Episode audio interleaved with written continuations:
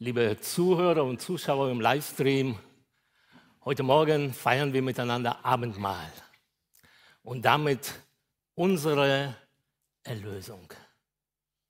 Der Jesus Christus sagt dir heute Morgen, auch bei der Feier des Abendmahls, ich habe bezahlt. Ich habe alles bezahlt. Und damit sind wir erlöst. Erlöst zu einem neuen Leben. Das ist mein Thema heute Morgen. Jesus hat bezahlt. Die Schuld der Sünde ist getilgt. Doch der Tod Jesu Christi bedeutet noch viel, viel mehr. Und um dieses Erlösungswerk Jesu zu ermessen, müssen wir heute auch einmal über Sünde reden. Und zwar als erstes über die Macht der Sünde. Und ich fange hier im wahrsten Sinne bei Adam und Eva an, aber keine Bange, ich gehe schnell durch.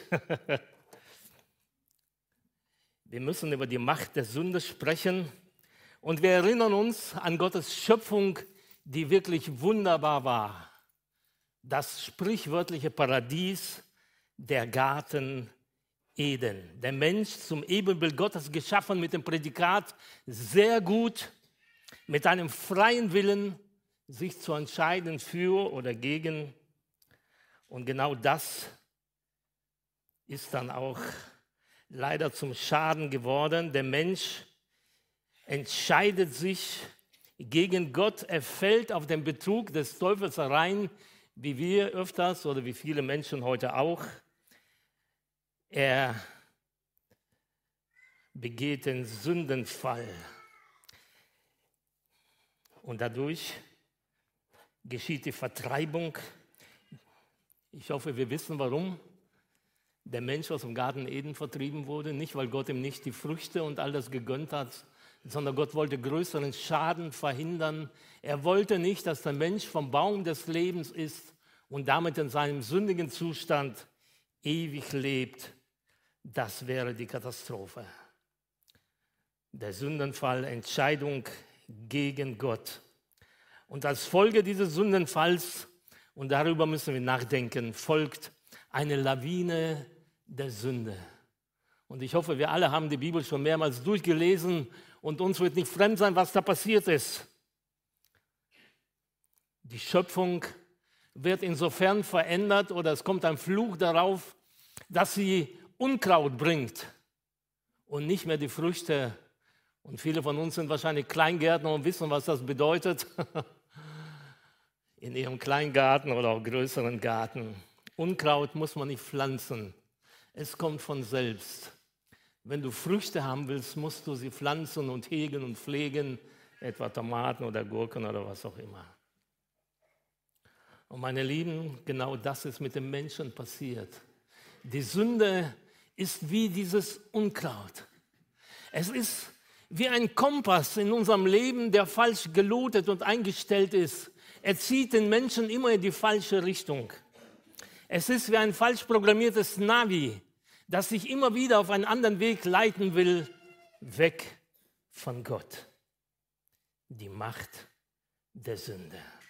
Als Folge des Sündenfalls entsteht Hass und Neid und wir denken an den Brudermord von Kain und Abel und das, obwohl Gott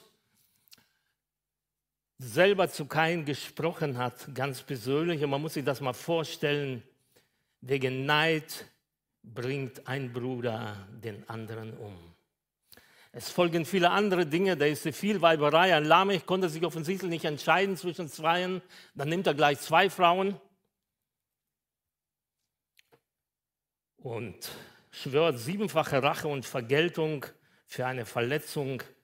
Da ist Machtmissbrauch. Wie hieß der erste Mensch, der Macht auf Erden gewann? Wo sind die Bibelleser? Nimrod, genau, sehr gut, Nimrod. Aber der Mensch gibt sich nicht zufrieden. Und einer der größten Punkte des Abfalls von Gott ist wahrscheinlich der Turmbau zu Babel. Man muss sich einmal vorstellen, da sind Menschen, die eine offene Rebellion gegen Gott ausleben, die die Faust ballen und nicht nur in der Tasche und sagen, Gott, wir kriegen dich, wir bauen einen Turm bis in den Himmel, wir holen dich runter. Und wir wissen, was passiert ist. Gott verwirrt ihre Sprachen. In dem Moment, wo man nicht vernünftig kommuniziert, da können wir daraus lernen, funktioniert das Leben nicht mehr. Und der Turmbau wird abgebrochen. Es passieren einige andere Dinge mehr. Und Gott muss sagen, das Dichten und Trachten des Menschen ist böse von Jugend auf. Die Macht der Sünde. Und ich habe mir überlegt, welche Trauer wohl im Herzen des Gottes sein musste. Er, der Liebende, der Gütige, der Heilige, schaut auf das Werk seiner Hände und sieht genau das Gegenteil von dem, was er machen wollte. Liebe, Harmonie. Er sieht Hass, er sieht Neid, er sieht Mord. Er sieht die Bosheit, die immer weiter um sich greift, und er greift ein. Er greift ein in seine Schöpfung mit einem der Ziele, die Bosheit zu minimieren, so würde ich das mal sagen. Und wir denken da an Noah. Gott schaut auf die Erde und sagt, die Bosheit der Menschen ist übergroß. Und er gibt Noah den Auftrag, die Arche zu bauen, um seine Familie zu retten. Ist die Macht der Sünde dadurch gebrochen worden? Nein. Wir sehen einen Noah, wie er das Ganze überlebt, einen Weinberg pflanzt, sich sinnlos betrinkt mit gravierenden Folgen. Wir stellen fest, die Macht der Sünde ist ungebrochen. Wir überschlagen ein paar Kapitel. Gott schaut einen Menschen an mit Namen Abraham und er ruft ihn heraus aus der Bosheit und dem Götzendienst seiner Verwandtschaft und sagt, geh in ein Land, das ich dir zeigen werde, und ich werde dich segnen und dich zum Segen setzen. Merken wir, Gott will seinen Segen der Bosheit der Menschen entgegensetzen. Und wir merken, Abraham folgt dem Ruf Gottes. Er tut diesen großen Glaubensschritt, den wir heute kaum begreifen können, was das bedeutet hat. Aber aus seinem Vertrauen lässt zu wünschen übrig. Er zieht nach Ägypten. Er gibt seine Frau als seine Schwester aus und riskiert damit seine Ehe und gefährdet damit Gottes Plan. Gut, dass Gott die Situation rettet. Das ist toll, dass Gott auf krummen Zeilen gerade schreibt, auch in meinem und auch in ihrem und deinem Leben. Das ist toll. Gott rettet die Situation, aber wir merken, die Macht der Sünde ist ungebrochen. Und dann hat er mehrere Söhne. Der übernächste ist der Jakob, ein ganz geschäftstüchtiger Mann, der später Israel heißt. Leider zieht er seinen eigenen Bruder über den Tisch, damit er den Erstgeburtssegen bekommt. Er nutzt die Situation schamlos aus. Er betrügt seinen Vater und wird folgerichtig später dann von seinem Onkel Laban betrogen. Er wird betrogen um seine Frau, um seinen Lohn. Und letztlich muss der Arme mit 4 Frauen klarkommen. Eine, die er nie geliebt hat, und 2, die dazugekommen sind. Und wir sehen diese Familie und müssen feststellen, die Macht der Sünde ist ungebrochen. Und die Geschichte geht weiter. Da ist ein Josef und dann kommt ein Mose. Das Volk Israel ist in Ägypten, ist in den Sklavendienst verfallen. Gott beruft Mose und er befreit dieses Volk. Ein wunderbares Bild für uns, die wir aus der Welt für Gott gerettet werden. Aber wir müssen feststellen, die Freude schlägt sehr schnell in Unzufriedenheit um und auch in Unglauben. Und wir müssen feststellen, statt 40 Tage ist dieses Volk 40 Jahre in der Wüste unterwegs, bis eine ungläubige Generation stirbt und sterben muss. Wir stellen fest, die Macht der Sünde ist ungebrochen. Gott gibt ihnen ein Gesetz, sie opfern für ihre Sünden, aber die Macht der Sünde bleibt. Da kommt die Geschichte im gelobten Land, ein Land, das von Milch und Honig überfließt. Da ist ein Josua, ein Mann des Glaubens, der dieses Land einnimmt mit großen Wundern. Aber was passiert mit dem Volk? Schon in der übernächsten Generation wendet sich dieses Volk trotz der Gnade und der vielen Geschenke, die Gott ihnen gegeben und gemacht hat, von Gott ab. Da sind die Richter, die dann immer wieder versuchen, das gerade zu biegen. Und wir stellen fest, trotz dieses Riesengeschenks Gottes ist die Macht der Sünde ungebrochen. Die Geschichte geht weiter. Gott beruft einen König, den David, nach Saul. Und das ist ein richtiger Lichtblick in der Geschichte Israels. Und wir denken, jetzt wird alles gut. Da sitzt ein Mann auf dem Thron, ein Mann nach dem Herzen Gottes. Und wir lesen die Psalmen, wir haben einen gelesen. Ein Mann, der eine Sehnsucht hatte, mit Gott zu leben, Gott zu erleben, Gottes Willen zu tun. Und doch stellen wir fest, dieser Mann begeht Ehebruch. Dieser Mann ist verantwortlich für einen Schreibtischmord seines quasi Kontrahenten und viele andere Dinge mehr. Und wir müssen feststellen, die Macht der Sünde ist ungebrochen. Da kommt sein Sohn Salomo auf den Thron, gesegnet mit übergroßer Weisheit. Es ist erstaunlich, wie Gott diesen Mann gesegnet hat, mit Reichtum, langem Leben, mit viel Macht. Aber zuletzt hat dieser Mann 1000 Putzfrauen. Ich glaube, es waren nicht nur Putzfrauen. Ne? Gut, manches war der Politik geschuldet, muss man dazu sagen. Aber man muss feststellen, im Alter fällt dieser weise Salomo von Gott ab, dient den Götzen. Und wir müssen feststellen, trotz des vielen Segens und des Geschenkes Gottes, die Macht der Sünde ist ungebrochen. Die Geschichte geht weiter. Das Volk lebt im Land, ein König folgt dem anderen und man hat den Eindruck, jeder König ist schlimmer als der andere mit einigen Ausnahmen. Sie fallen von Gott ab, sie dienen den Götzen und letztlich führt das dazu, dass das Land und der Tempel zerstört werden, es wird geplündert. Und sie werden in die syrische und babylonische Gefangenschaft geführt. Das Ende des Reiches Israel, das Ende des Planes Gottes. Eine traurige Geschichte, die uns zeigt, die Macht der Sünde ist ungebrochen. Und wir ziehen das Fazit, kein Gesetz, keine Gebote, keine Weisungen und kein Segen Gottes konnten die Macht der Sünde brechen. Und jetzt kommen wir zum Neuen Testament und eigentlich zu unserem Bibeltext.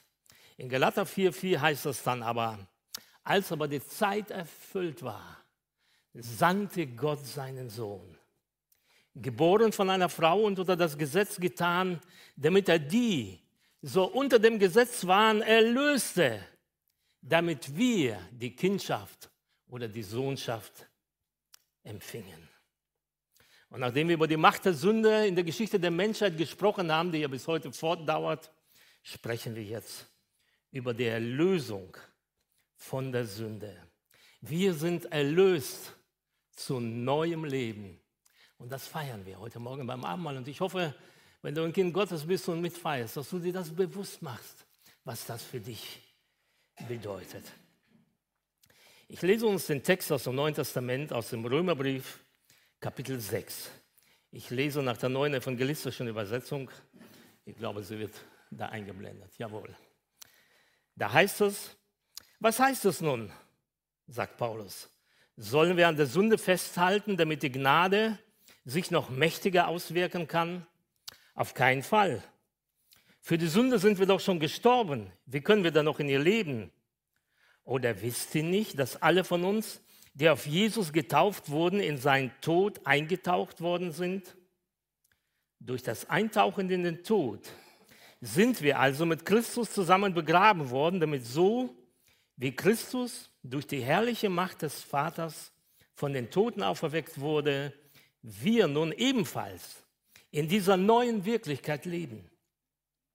Denn wenn wir mit seinem Tod vereinigt worden sind, werden wir es auch in seiner Auferstehung sein. Wir sollen also begreifen, dass unser alter Mensch mit Christus gekreuzigt worden ist, damit unser sündiges Wesen unwirksam gemacht wird und wir der Sünde nicht mehr wie Sklaven dienen. Denn wer gestorben ist, ist vom Herrschaftsanspruch der Sünde befreit. Wenn wir nun mit Christus gestorben sind, vertrauen wir darauf, dass wir auch mit ihm leben werden. Wir wissen ja, dass Christus von den Toten auferweckt wurde und nie mehr stirbt. Der Tod hat keine Gewalt mehr über ihn. Denn sein Sterben war ein Sterben für die Sünde, und zwar ein für alle Mal. Aber sein Leben ist ein Leben für Gott. Auch ihr sollt von dieser Tatsache ausgehen, dass ihr für die Sünde tot seid, aber in Jesus Christus für Gott lebt. Die Sünde soll euren vergänglichen Körper also nicht mehr beherrschen und euch dazu bringen, seinen Begierden zu gehorchen. Und stellt eure Glieder nicht mehr der Sünde zur Verfügung als Werkzeuge des Unrechts, sondern stellt euch selbst Gott zur Verfügung als Menschen, die vom Tod zum Leben gekommen sind, und bietet ihm eure Glieder als Werkzeuge der Gerechtigkeit an. Denn dann wird die Sünde ihre Macht über euch verlieren, denn ihr lebt ja nicht mehr unter dem Gesetz, sondern unter der Gnade. Soweit erstmal unser Text. Erlöst zu neuem Leben. Man könnte auch sagen, gestorben, um zu leben. Gestorben, um zu leben. Wir sind durch den Tod Jesu am Kreuz auf Golgatha erlöst. Am Kreuz auf Golgatha ist etwas für uns geschehen. Wir haben das in den Liedern gesungen und Paulus entfaltet das im Römerbrief in Kapitel 5. Er sagt, am Kreuz wurden wir von der Schuld der Sünde durch den stellvertretenden Tod Jesu Christi erlöst. Am Kreuz ist der Heilige, für uns Unheilige, gestorben. Am Kreuz ist der Reine, für mich, für dich, für sie, die Unreinen, gestorben. Für uns ist der Gerechte für die Ungerechten gestorben. Der Schuldlose für uns, die wir schuldig sind und schuldig uns gemacht haben vor Gott.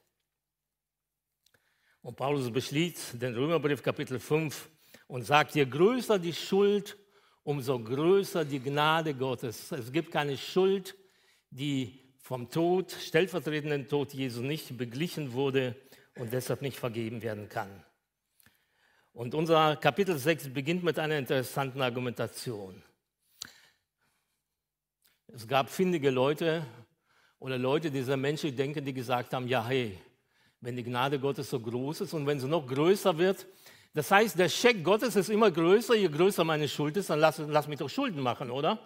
Gott stellt den Scheck aus. Und Paulus sagt, Entschuldigung, ihr Dummköpfe, die Russen würden sagen, er sagt, wie kannst du so denken? Wie kannst du so handeln? Du hast nicht begriffen, worum es überhaupt geht. Denn am Kreuz ist nämlich nicht nur etwas für uns geschehen, sondern am Kreuz ist etwas mit uns geschehen. Und das entfaltet Paulus in diesem Kapitel. Und er sagt uns, am Kreuz ist die Macht der Sünde gebrochen worden. Er erlöste uns von der Macht der Sünde. Das, was weder das Gesetz im Alten Testament noch sonstige Zuwendungen Gottes machen konnten. Es ist geschehen. Das Erste, was Paulus sagt, ihr seid der Sünde gestorben. Wisst ihr das nicht? Ihr seid der Sünde gestorben. Wir wollten in ihr leben. Wir können Tote leben. Funktioniert nicht. Er sagt, ihr seid in seinen Tod hineingetauft worden. Deswegen feiern wir übrigens die Taufe durch Untertauchen. Es ist ein Bild und es ist vielleicht sogar mehr als ein Bild. Ein Bild dafür, wie wir mit Christus uns in den Tod begeben, wie wir mit ihm sterben, unser altes Wesen, und mit ihm auferstehen zu einem neuen Leben. Wir sind in seinen Tod hineingetauft worden.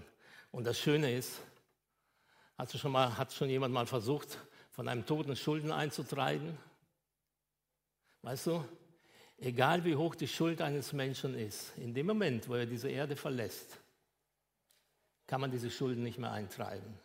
Schlecht für die Nachkommenschaft, aber der Mensch ist los, du kannst nichts mehr machen. Und Paulus sagt, du bist mit Christus gestorben, in seinen Tod hineingetauft. Deine Schuld ist gelöst.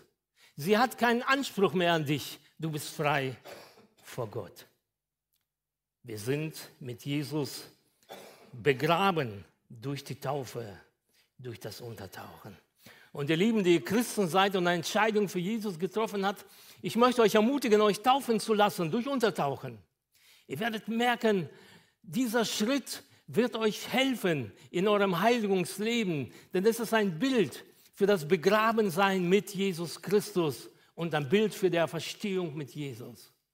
Die Macht der Sünde ist nämlich gebrochen und wir dürfen mit Jesus, da kommen wir gleich noch drauf, im neuen Leben wandeln.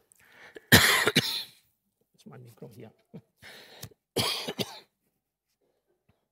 Wir sind mit ihm begraben. Petrus sagt in 1. Petrus 2, er hat unsere Sünden selbst an seinem Leib auf das Holz hinaufgetragen, damit wir, der Sünde abgestorben, für die Gerechtigkeit leben. Durch seine Wunden seid ihr heil geworden. Am Kreuz auf Golgatha ist etwas mit uns geschehen. Wir sind der Sünde gestorben, und zwar dadurch, dass wir mit Christus gekreuzigt worden sind. Das sagt Paulus in Vers 6. Und du sagst, wie kann das sein? Ich lebe doch noch, ich bin hier. Es ist auch nicht unser Leib gekreuzigt worden, wäre auch schlecht möglich gewesen, wir haben damals nicht gelebt. Aber was gekreuzigt wurde, ist unser alter Mensch, unsere gefallene, unsere sündige Natur. Das ist das, was dem Menschen nach dem Sündenfall entstanden ist, dieser falsche Kompass, diese falsche Navigation, die uns immer wieder zum Bösen zieht. Unser alter Mensch ist mit Jesus gekreuzigt worden. Es ist nicht unser Leib. Deswegen ist das völlig absurd und falsch, wenn manche Christen die Theologie der Leibfeindlichkeit predigen und meinen, je schwerer ich es meinem Leib und Körper mache, umso frömer werde ich. Absoluter Quatsch. Die Sünde wohnt nicht im Leib. Sie wohnt in unserer gefallenen Natur. Und diese gefallene Natur, der alte Mensch, ist mit Christus gekreuzigt. Aber das muss man wirksam werden lassen, da kommen wir gleich drauf. Was ist passiert? Der alte Mensch ist gekreuzigt. Wozu ist das passiert? Damit die Macht der Sünde gebrochen wird. Damit das sündige Wesen unwirksam wird. Paulus sagt, ihr wart früher Sklaven der Sünde. Jetzt seid ihr befreit. Ihr seid jetzt Sklaven oder Knechte Gottes. Ihr seid vom Herrschaftsanspruch der Sünde befreit. Und wenn die Sünde anklopft und dich verführen will, dann kannst du sagen, nein, ich bin erlöst. Oh, vielen herzlichen Dank. Dankeschön.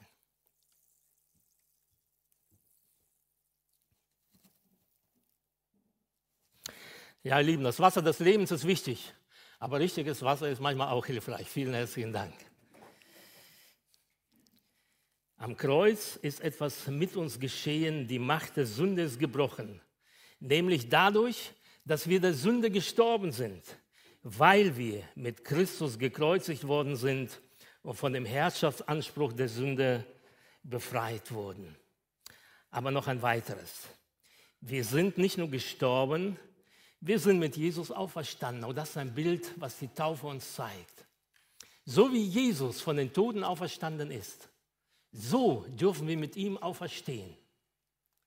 Und weißt du, was das Schwierige daran ist? Das Schwierige am neuen Leben, du kannst nur dann auferstehen, wenn du gestorben bist. Stimmt's? Man muss tot sein. Und ehrlich, wir wollen nicht tot sein, oder? Es fällt uns schwer.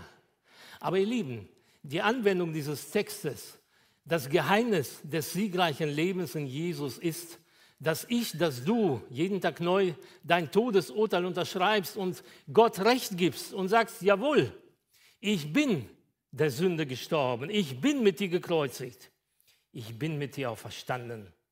Und was Paulus dann als Drittes sagt, Nimm diese neue Wirklichkeit in Anspruch.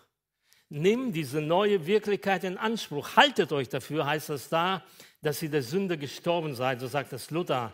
Und das heißt nun nicht, dass ob wir so tun, als ob etwas wäre, sondern vielmehr, wir handeln entsprechend der neuen Wirklichkeit. Passiert es euch im Alltag oder hier und da, dass ihr nicht der Wirklichkeit entsprechend handelt? Ich muss an Saul denken. Er wurde ja zum König gesalbt, aber er lebt seinen Alltag weiter, er pflügt seine Felder mit seinen Ochsen und so weiter und so fort. Und dann greift der Feind eine Stadt an und er kriegt das zu hören. Und plötzlich besinnt er sich auf seine neue Wirklichkeit und Gottes Geist ergreift ihn und er stellt fest, ich bin doch der König.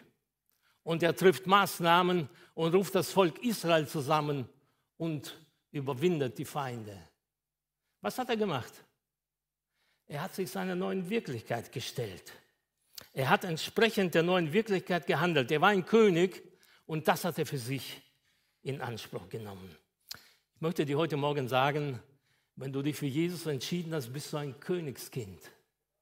Und du darfst so leben und so handeln, weil Gott dir seine Macht und seinen Segen gibt. Du bist mit Christus gestorben und auferstanden und du darfst in diesem neuen Leben leben. Und du darfst dem Alten absagen. Du darfst Nein sagen. Du darfst von der Tatsache ausgehen, dass du der Sünde tot bist. Du darfst dich als tot betrachten. Und du wirst merken, wenn du diese Entscheidung triffst, wird die Sünde keine Macht in deinem Leben haben, weil du bist tot. Vom Toten kann man nichts verlangen, man kann nichts erwarten. Eine andere Übersetzung sagt, begreift auch ihr euch als Menschen, die für die Sünde tot sind. Willst du das tun? Willst du heute Morgen diese Entscheidung treffen? Willst du sagen, jawohl, ich bin der Sünde tot. Ich bin mit Christus gekreuzigt. Ich will mit Christus auferstehen. Ich habe mit ihm eine neue Identität. Du warst einmal der verlorene Sohn, die verlorene Tochter. Und hier und da sind wir bei den Säuen und Schweinen und wo auch immer gelandet. Denke mir an die Zeugnisse letzten Sonntag. Aber du bist umgekehrt. Du bist zu Gott zurückgekommen, zum Vater, der dir entgegengelaufen ist.